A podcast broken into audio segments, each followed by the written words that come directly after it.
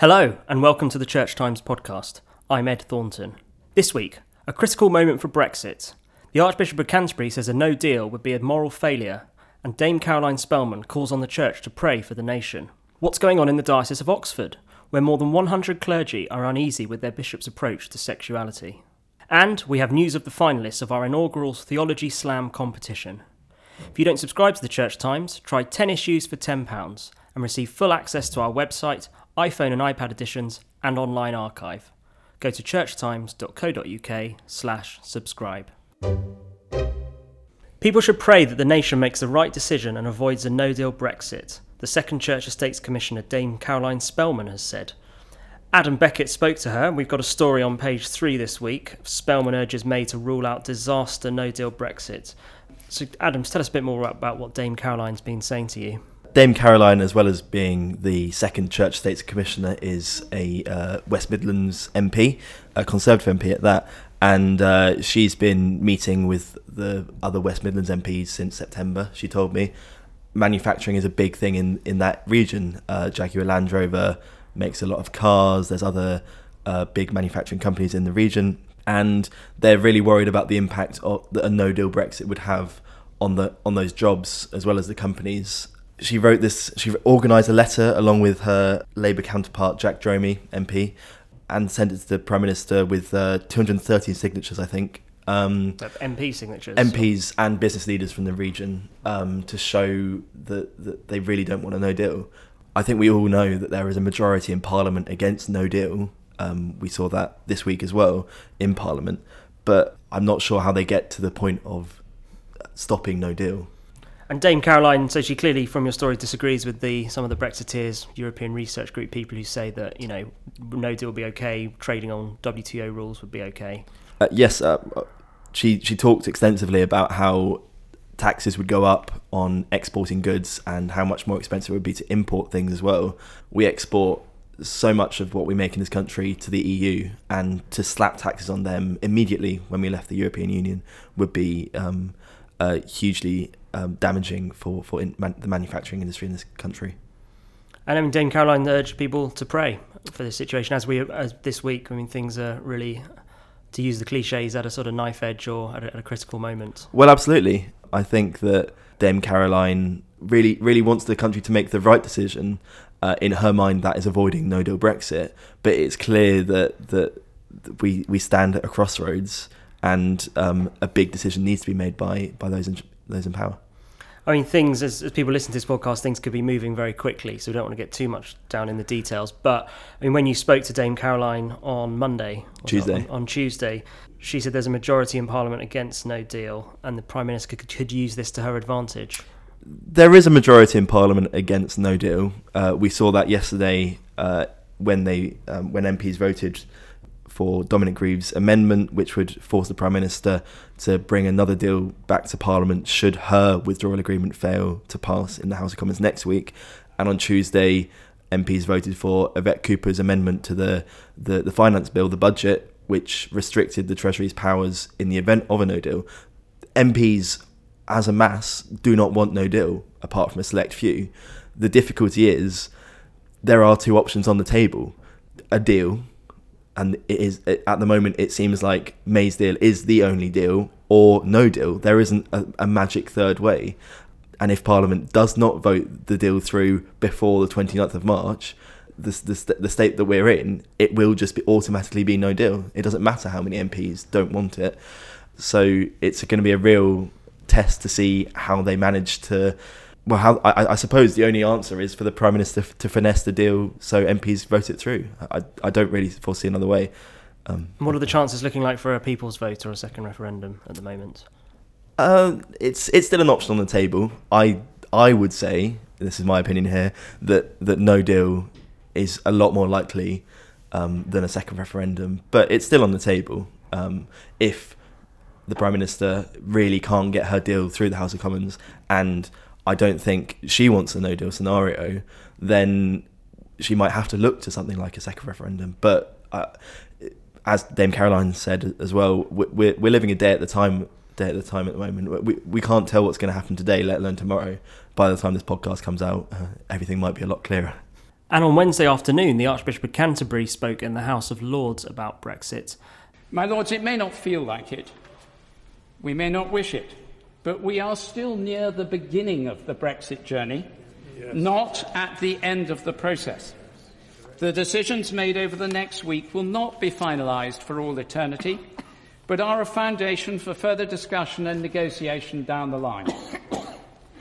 There has to be an agreement in which all accept the need to deliver the will of the people, which was expressed in the referendum, while also recognising that when it was expressed in such a close result, there is a duty to building compromise, an inevitability albeit unwelcome to some. If not, there will by default be a no deal Brexit.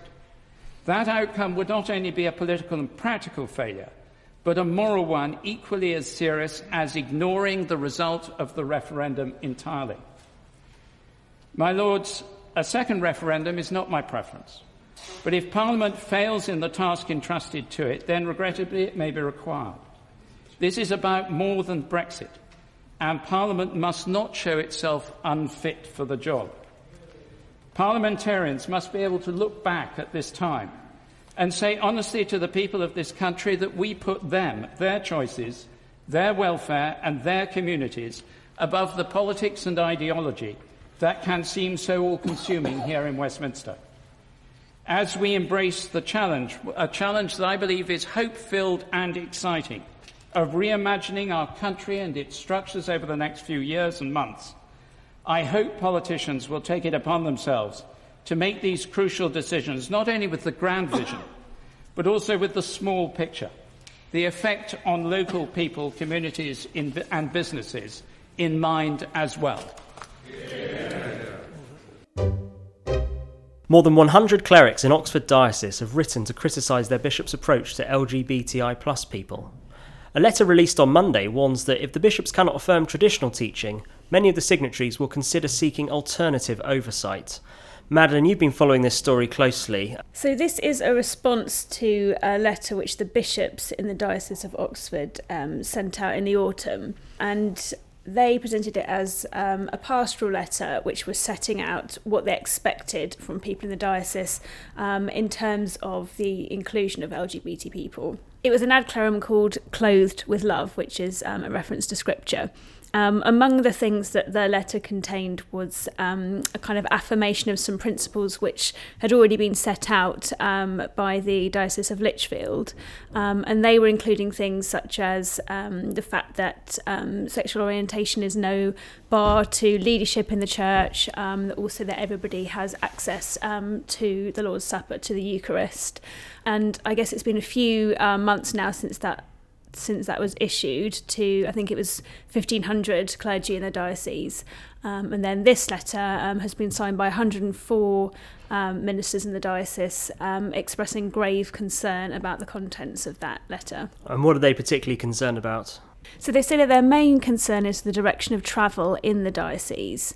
Um, they write, in its desire for a new expression of inclusion, it could end up excluding those who hold the traditional teaching of Scripture and doing a great disservice to those of us who experience same sex attraction.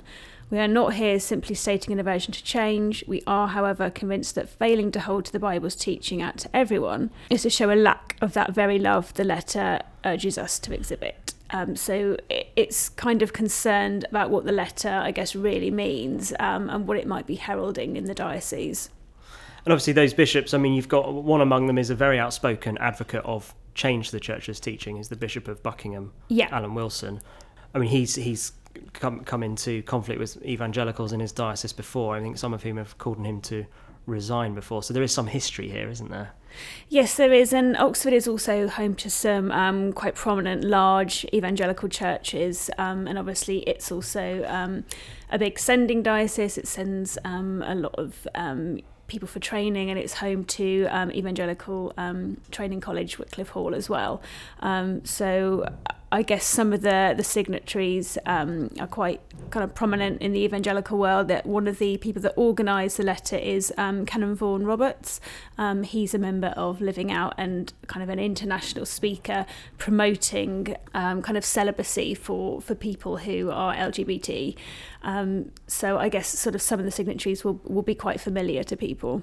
And are they mostly evangelical, or are there are other traditions among them? Yes, so the um, letter is, is presented as kind of having a wide range of signatories, but um, if you look through um, the names, and I sort of looked through them when we first received a copy of the letter, they are overwhelmingly um, evangelical. I could only spot a handful who would have more of a kind of Anglo Catholic background. Quite a large number were trained um, at Wycliffe originally, and there are a number of signatories who teach there now, although not the, the principal of the college, for example, but some people who teach there are among the signatories. And the bishops have responded to this yeah, so they've published their response, um, which is, I guess, kind of offering reassurance, um, telling the signatories that they are a valued part of the diocese, um, that they appreciate the um, sort of tone of the letter, um, and that they should be assured that sort of whatever happens in terms of the direction of travel, um, there will be a place for them in the diocese and a place for those who uphold what they describe as sort of traditional teaching on sexuality. And do we have any sense whether the signatories to the the, the, to the letter that was criticising the bishops are reassured by the bishops? So both of them have been published on the um, sort of evangelicals website in the diocese, um, and um, in terms of social media, I've seen sort of people saying they felt the bishops struck the right tone. Um, I guess one of the questions is around um, sort of what constitutes theology and what constitutes a pastoral letter. In their letter, the bishops say that it was not intended as a theological statement of a position or as a contribution in itself to the wider debate in the church. But at the same time, they said they, um, in the earlier letter, they said they had faced um, a number of questions from clergy and um, and families about what's possible in terms of the pastoral provision um, for, for example, people who want to have their relationship blessed, and that there is an ongoing conversation around that. So I guess one of the questions is whether the action the bishops take or um, the words they use will be defined as sort of purely pastoral or a theological statement, and whether that distinction really works. I guess that's one of the, the issues that's been raised. We brought news on this podcast recently of the inaugural Theology Slam competition, which is organised by Church Times, SCM Press, the Community of St Anselm, and the London Institute for Contemporary Christianity. The news we have this week is that the three finalists have been chosen.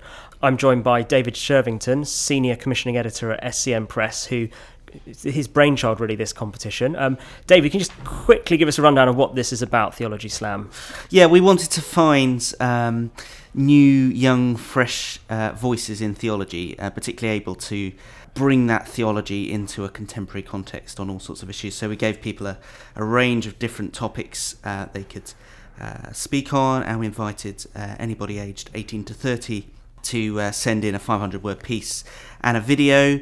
And we were um, somewhat blown away by the number of entries we had. We had over 70 entries come in um, from all over the UK and actually from elsewhere as well. And uh, and we uh, closed the, those uh, entries off in December, and uh, we've now shortlisted three uh, finalists for the competition. And who are those finalists, briefly? Uh, so the finalists are Hannah Barr, um, who's 27. She's an ordinand at Wycliffe, um, and she's going to be speaking on theology and the hashtag Me Too movement. Um, Hannah Malcolm um, is 26. Um, and she uh, works for an organisation that uh, runs workshops for young people on science and religion, and uh, and she's speaking on uh, theology and the environment. And Sarah Prats uh, is 23 uh, from Spain, but she's here doing a master's at, at the University of Birmingham, and she's speaking on theology and mental health. So really good spread of of, of really relevant topics. And the final takes place on the 7th of March at St John's Hoxton in London. What will happen on the night? Uh, so those three uh, finalists are giving uh, seven to ten minute sort of TED talk style punchy uh, talk. Um, there'll be an opportunity for uh, audience uh, questions then. Um, some feedback from our judging panel. Our judging panel is um, Professor John Swinton, Dr. Eve Poole, Reverend Dr. Isabel Hamley, and and Mark Greene and they're going to be giving some feedback. And also, uh, John Swinton um, and uh, Eve Poole are going to be doing their own sort of seven to ten minute TED uh, style talks as part of the evening as well. And then hopefully, well, definitely by the end, we will crown one of those uh, three finalists as our Theology Slam champion uh, for this year. And what will the winner receive? Uh, winner gets uh, two hundred pounds worth of of books, naturally, and they'll also get their five hundred word entry published in your paper.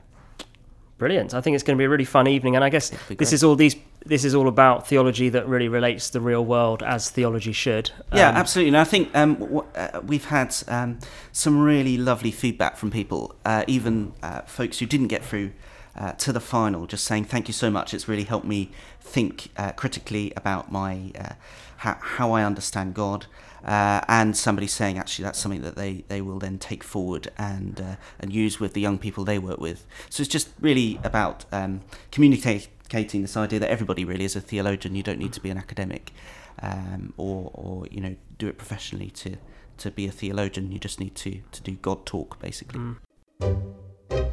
Thank you for listening to this week's episode of the Church Times podcast. You can find more news, analysis, comment, and book reviews on our website churchtimes.co.uk. If you are not yet a subscriber to the Church Times, you can try your first 10 issues for just £10. You'll get the paper delivered to your door every Friday, plus full access to our website and digital archive. Go to churchtimes.co.uk forward slash subscribe to find out more. The music for this podcast was provided by Sought After Sounds. Tune in next Friday for the next episode. Thank you.